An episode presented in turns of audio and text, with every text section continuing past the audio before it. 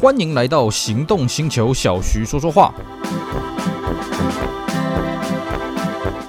Hello，大家好，我是 Celsius，非常高兴呢，又在这边跟大家空中聊聊天。今天我们延续上一集的话题，我们继续来跟各位聊聊台湾的高速公路收费站回忆。是的啊，如果你有听过这个名词，甚至你有用过这个台湾的高速公路收费站，那你肯定跟我一样啊，有了一把年纪了。毕竟在台湾呢，这个高速公路收费站呢是在二零一三年的啊十二月三十号啊正式的停用啊，正式的准备拆除。那么大概到二零一四年，我记得大概六月的时候呢，就把这个由南到北啊，这个中山高啊，还有这个二高呢，哎，总共二十个收费站，还有北宜高速公路的收费站，统统都拆除了啊。那我们呢上一次跟大家有讲到，当年呢、在盖这个高速公路的时候，是因为借外债嘛啊，所以呢。有关当局也说，那我们收费要还债嘛，这个很合理嘛，啊，没想到这个一收费就收上瘾了啊，这外债还完了，竟然我们还利用这个这个原本这个中山高俗称的一高呢，哎，就又搞了一个二高出来啊，又搞了很多东一向快道路，还有这我们刚刚讲的北宜高速公路，都是靠这个中山高的这个收费的金额收过来的了啊。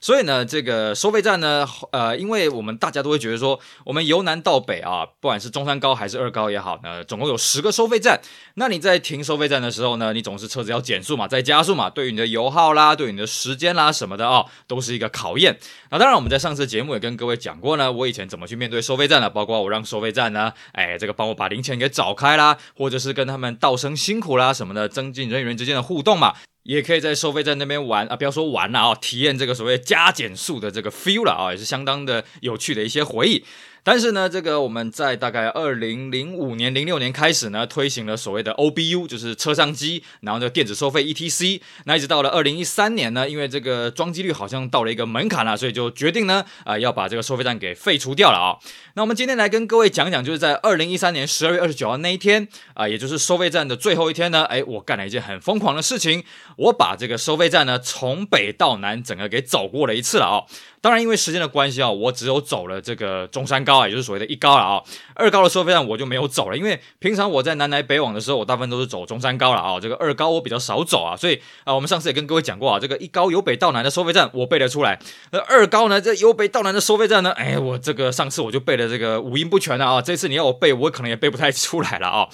那那一天呢，正好啊、我前呃就是上半天，就是白天的时候呢，我带着这个日本车友在台北这边转一转了啊、所以呢，我把他们提早送回去饭店了之后，因为我跟他们讲我这个 idea，他们也是非常的这个支持了啊、我就跟他们讲说，那我就提早把你们这个放飞了啊，提早把你们放生了，那我要去做这个轰轰烈烈的事情，因为这是这辈子最后一次机会，可以一口气过这所有的收费站了啊、那这个我选择的是中山高，因为我在这个台北嘛，所以我一开始先往北跑啊，先到这个最北边的这个汐止，那这个再绕回来汐止啊、泰山啊，这样一路这样下来，这个十个收费站。那当然呢，我们要跟各位讲啊，其实汐止收费站呢，在当时呢，已经是只有单边的收费了啊。汐止收费站呢，其实在一九九八年开始呢，只针对这个，我记得没错的话，应该是针对北上才有收费啊，南下它是不收费的。所以呢，这样子我这个先从台北北上，经过汐止收费站，拿到了汐止收费站的回数票啊，不是回数票，那个啊收据。那么再一路这样的南下啊，刚好就接了这个泰山啦、杨梅、造桥、后里、园林、斗南、新营、新市、冈山，嘿嘿，你看我都背出来了。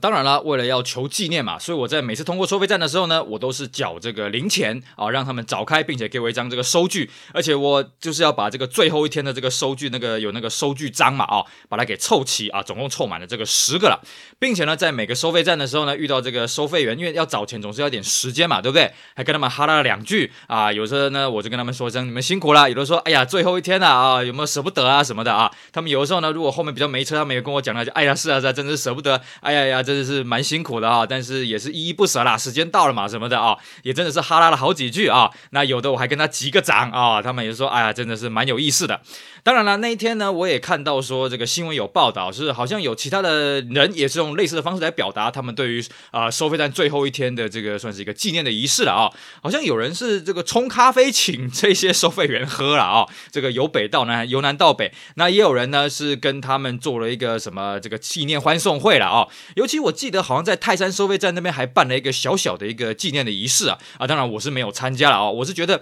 用我的方式呢来这个一呃在欢送这个收费站的最后一天啊，当当然我们现在节目制作现在呢离那一天呃其实也八九年之久了啦啊，哦应该九年了哦，所以呢我现在在看到我当天的记记录那个照片什么的，觉得嗯当时这样做真的是没有错的啦啊。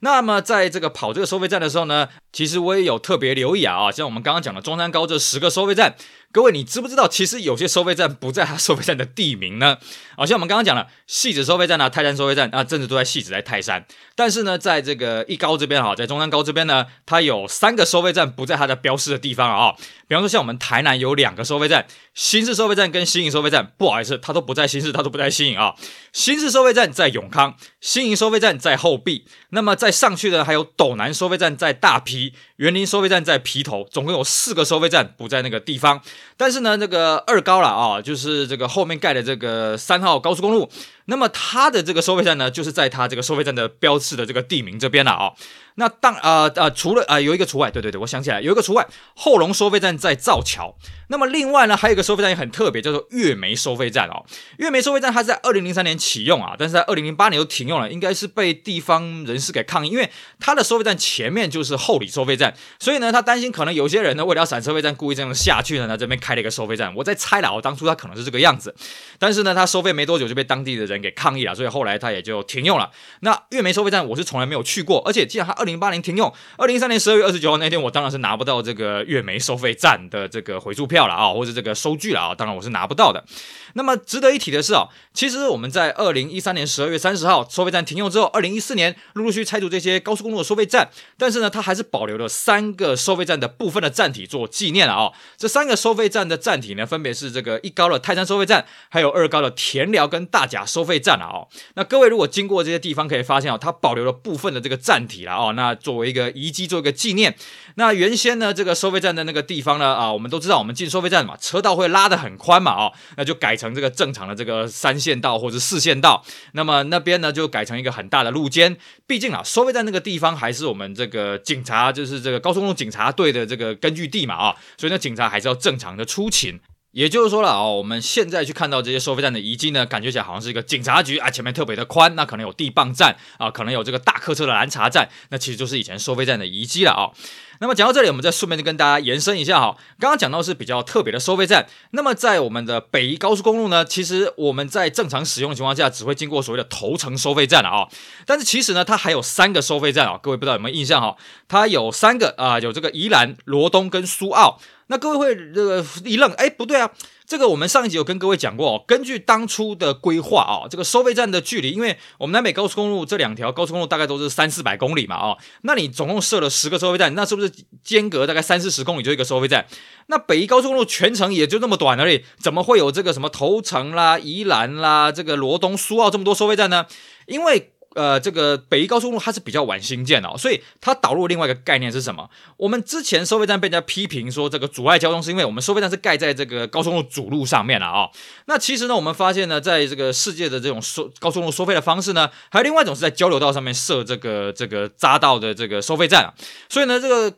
北高速公路它就是采用这种匝道收费的方式啊来试行，只是呢也蛮好玩的啦啊。当它这些匝道收费站都盖好了之后呢，哎也全面这个实施这个计程收费了啊，也全面实施这个 ETC 收费了。所以呢，呃，这个我们刚刚讲了宜兰啊、罗东、苏澳呢，它盖在交流道是没有错，可它根本都没有启用啊，盖完之后就被拆掉啊，当时也被人家批评说这个乱浪费钱了啊。那么头城交流道呢，本来也有盖这个头城的收费站，但是只有在这个往台北的方向呢有做一个收费的动作啊，南向下去的时候。都是没有做收费的动作的啦啊、哦，所以呃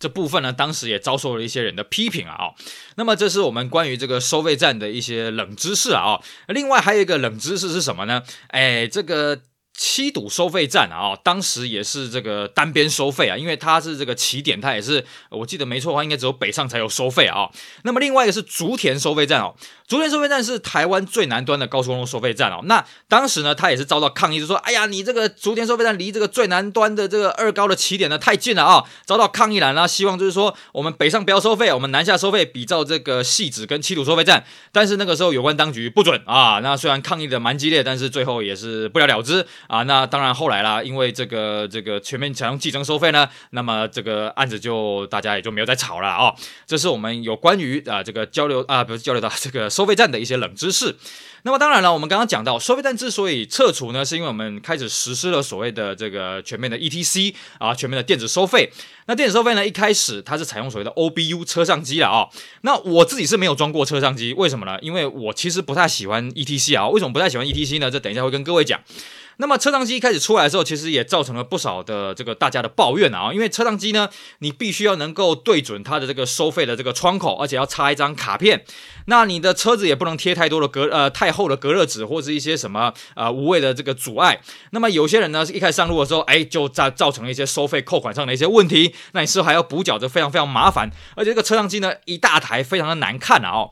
我记得啦，其实日本当时呢，啊、不是当时，日本早年也是用这种车上机的方式在进行这个高速公路收费。只是呢，日本它一开始的机子当然是很难看，后来呢，车商就推出了内建啊，就内建在仪表板里面的这种呃车车子的设备啊，可以让民众去选购。那那个时候我记得台湾好像也有几个车商有提供那种内建 OBU 的这个仪表板的这种选配件啊，但是我不知道有没有实际贩卖过，因为我真的没有用过 OBU。那后来呢，这个慢慢的变成这个车牌辨识，还有这个所谓的这个 E-Tag 啊，就是贴一个小标签在你的前挡风玻璃上面，或者是后来变成在你的前车牌上面啊，做一个这个感应感应的一个，算是一个白边的一个东西了啊，所以那个感应的标签。那么慢慢的呢，大家就把这个 OBU 给取代掉了啊。毕竟这个本来一台很大的机上机啊，这个车上机嘛，对不对？那你变成一个小小的 E-Tag 啊，这样看起来也比较这个省心一点了啊，看起来也比较顺眼一点。而且呢，它的感应率啊，哦，它的这个收费分辨率呢，也算相对比较精准一些。当然了，一开始也有发生过这种易扣款的事情，比方说啊、这个车牌跟这个 E-Tag 呃不不不协调，那这个分辨错误，或者是说呢，你在某些这个收费门架是高速高速收费门架的路段啊啊，不是高速收费高价收费的路段哦，那你在下面的平面道路走啊，你也被扣款了啊、哦，或者是说呢，你今天你的车子坏掉，你坐在拖板车上面，结果呢，你也被扣款了啊、哦。一开始总是有这些啊，这个不协调的事情了啊、哦。那随着呢，我们这个 E-Tag 跟所谓的车牌辨识的这个精准度越来越高，啊，最近是比较没有传出这样的事情了啦啊、哦。那所以呢，大家啊也就比较能够接受 E-Tag 跟这个所谓的这个前车牌的这个 E-Tag 这个装饰框了啊、那当然了，这个其实我们现在用 E-Tag，大家在用 E-Tag 会觉得很方便了啊、但是呢，其实各位可能没有想到一件事情哦。我们在采用这个全面的这个啊、呃、这个电子化收费之后呢，对于某个业者，它的成本是大增的。什么业者呢？就是这些长途客运的业者啊。我们在台湾都知道，我们这些搭这种长途的客运啊，有什么统联啦、国光啦、和欣啦、呃阿罗哈，嗯，阿罗哈好像这个最近好像宣布不再营运了啊。反正这些老牌的这些这些呃长途客运呢，他们就纷纷抗议了。为什么呢？各位你要了解啊，像我们之前讲。我们小客车在通行高速公路的时候，一开始通行费是十五块，后来涨到二十五，后来涨到四十块。那么在这些大车了啊，我是没有特意去记去记啊，好像一开始是四十块，后来涨到五十块还是六十五块什么的哦。但是你要了解啊，这些长途客运它是因为是有关当局特许的，所以它在早年哦，它的回数票跟我们一般的回数票完全不一样，它的回数票是一张一块钱而已。换句话说，它今天从台北开到台呃开到高雄，它就算十个收费站都走过去呢，哎，不好意思，它只要缴十块钱而已。可是呢，它改成这个电子收费了之后呢，因为电子收费当时是有这个远通去得标嘛啊、哦。所以呢，当时根据这个合约呢，远通每收一笔。那么是可以抽取好像是三块钱的服务费了。换句话说，对这些这个长途客运的业者来讲，哦，他们本来从南到北只要缴十块钱的通行费，那如果呢改成电子计价的时候，他们可能变成四十块通行费。各位，你不要小看这多了这三十块，这对他们营运成本呢算是一个很大的开销，因为他们每天要这样往返往返，每天可能都增加好几万，甚至好几十万的一个开销。这样具体数字我不知道了，因为我不是那客运业者啊。所以当时客运业者有去澄清说，呃，是不是可以把这个部分做一个调降什么？那后来怎么处理的，我我就不是很清楚了。毕竟啊，我要跟各位讲哦，我是个不贴 E-Tag 的人哦。我自己以前巅峰的时候呢，我手上的车子总共有二十七台啊。希望我爸妈没有听到这期节目啊。我二十七台车，我通通都不用 E-Tag，我通通都是用车牌辨识，然后呢，我再去缴费。为什么呢？因为我个人不喜欢 E-Tag 啊。那你如果想要听我的理由呢，我在私底下跟你讲。总而言之呢，我是反对贴 E-Tag 的人。那我既然反对贴 E-Tag，我就必须要享受这个的不便利。毕竟第一个嘛啊，我们如果没有贴 E-Tag 的人，我们就必须要自己去缴费。那如果没有去缴费的话，他会寄缴费通知单过来。那如果寄缴费通知单过来，你还不缴的话，他会再寄一次。然后你再不缴的话，他就开始罚你钱了啊。那我必须跟各位讲啊，这个全呃这个 ETC 上路到现在呢，我从来没被罚过钱，我也从来没收过双挂号啊，因为呢我自有自己一套管理系统，当然偶尔会收到这个这个这个通知缴费的这个信啊，偶尔会收到。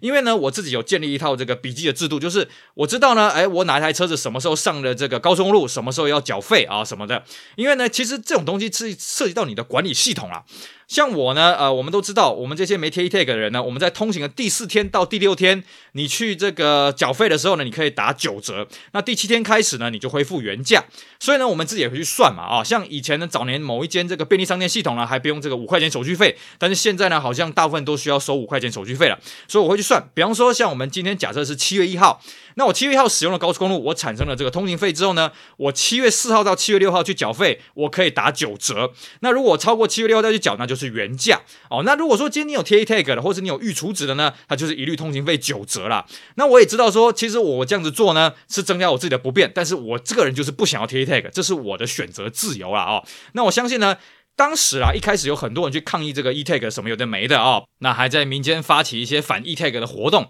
但是我不得不说了啊、这个时至今日啊，这个已经事隔好几年了啊、你现在还看到有谁这么坚持不贴 E-Tag 的吗？我不能，我不得不说了，真的是很少，不敢说只有我一个了啊、当然这是我自己的选择，我也不强迫大家接受，这顺便跟大家抬杠一下了啊、OK，好，以上呢是我们今天的节目内容，跟大家继续聊一聊当年的收费站的一些回忆啊，还有就是我在二零一三年十二月二十九号那一天呢，做了一个这个有北到南的一个巡游整个中山高速公路的收费站。当然了，你问我说会不会后悔当时没有去二高呢？我现在真的是有点后悔，为什么？因为这种东西啊，一日难再晨。但是其实我记得我是五点多从台北往北出发的哦，我一直到最后的冈山收费站，那时候已经九点半了啦。你说我再从冈山收费站再一路这样子走二高架。飞去台北呢，可能来不及把所有的这个这个这个收费券啊，哦，这个这个收费的收据呢拿起，而且呢，我隔天呃，我这样子等于说，我就算是收齐了之后，我凌晨还要继续开车再继续回来台南，我会发疯啊，哦，所以这个对我的体力太考验。啊，当然了，这个很多时候呢，我们当下做决定呢，现在想想，嗯啊，也是事后诸葛嘛，哦，反正呢，当初我们庆幸当年我们真的有在最后一天把这个收费站由南啊，由北到南整个给它走一圈，也算是个反美好的回忆了哦。好的，以上呢，非常感谢各位收听，也希望大家继续支持我们其他精彩的节目内容。如果你对今天的节目内容呢，勾起你当年有什么收费站的回忆的话，也非常高呃，非常希望呢，各位可以在底下留言，跟我们大家一起分享分享喽。我是 sales，我们下回再聊，拜拜。